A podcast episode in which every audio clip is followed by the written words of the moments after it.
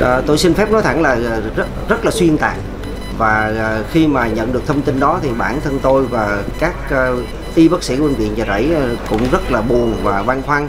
Vì à, à, trong thời gian vừa rồi thì như các bạn đã thấy là với sự nỗ lực tối đa của chính phủ của lãnh đạo bộ y tế và của cả ngành y tế để à, mình có cái công cuộc chống dịch có thể có thể nói là thành công cho tới thời điểm này. Và à, à, bệnh viện chợ rẫy cũng vậy à, cái thành công điều trị chợ rẫy cũng là công sức của cả ngành y tế chứ không phải là của riêng chợ rẫy.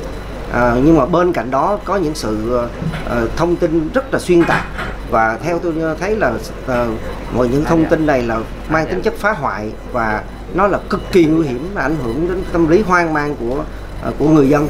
Và từ hôm qua giờ tụi tôi nhận được rất nhiều cuộc điện thoại à, thậm chí từ bạn bè cũng gọi. Nhưng mà tôi xin khẳng định rằng là những thông tin này là hoàn toàn bị đặt và à, từ chính phủ cho tới lãnh đạo bộ tế và cho tới chợ rẫy thì hoàn toàn là minh bạch thông tin. À, không có một cái gì mà mình phải giấu giếm ở đây hết và tất cả đều là thông tin minh bạch. Và theo theo tôi thì những cái thông tin mà mang tính chất xuyên tạc vậy đó, gây ra một sự xáo trộn lớn trong xã hội thì theo tôi là phải xử lý cho thật nghiêm.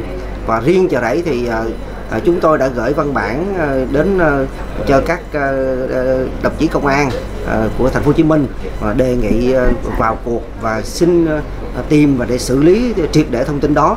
Nhưng mà bên cạnh đó, đó là trước khi à, ngành công an làm việc á thì, thì, thì một cái kinh nghiệm của tôi là tôi Ờ, sẽ thông tin cho các cơ quan truyền thông báo đài để kịp thời chấn chỉnh và những thông tin ờ, ờ, lan truyền không tốt trên mạng xã hội. Và cái điều đó tôi nghĩ là nó rất hiệu quả và nó nhanh nó nhanh nhất.